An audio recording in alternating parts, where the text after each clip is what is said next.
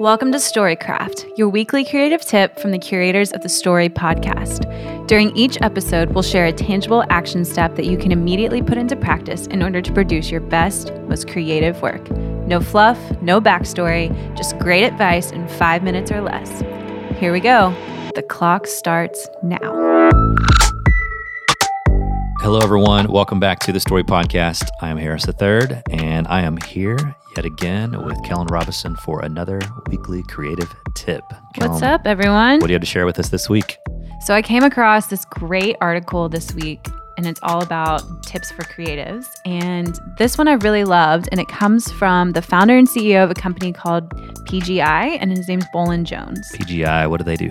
I did some research, and it looks like they're some sort of telecommunications company. They do some online conferencing and that kind of thing. Yeah, so not necessarily what most would consider a creative company, but obviously they still value the idea of creativity. Absolutely. I mean, if he's a founder of a company, though, he had yeah, to have some exactly, creativity. Exactly. That alone is a tip and a creative lesson. Yes. that everyone has to care about this stuff, regardless of what industry they work in.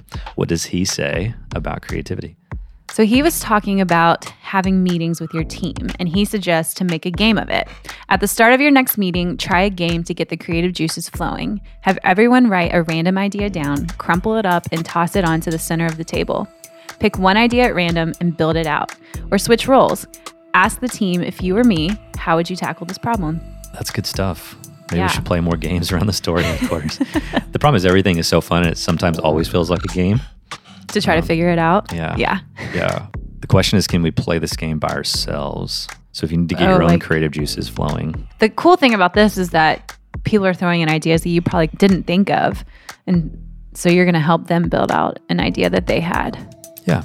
I think there's ways to do this by yourself. You could take a Jenga game and write a different creative question or, you know, get one of those little uh, writer's block resource kits or mm-hmm. booklets where it's like, hey, here's a here's an idea to get your writing kick started again. Write each one on a Jenga block or each one on the on a deck of cards or something. And then, you know, if you're stuck or you're about to do some creative brainstorming, shuffle the deck, pull one out, read it, go through a couple exercises, do another one. The idea is that maybe you warm up in the same way that we warm up for a workout. And that's what it takes to get your brain all loosened up and creative juices flowing. Yeah, I dig it. To get connected to the Story community and gain access to additional resources and premium content from Story, visit storycraft.co. Thank you for listening.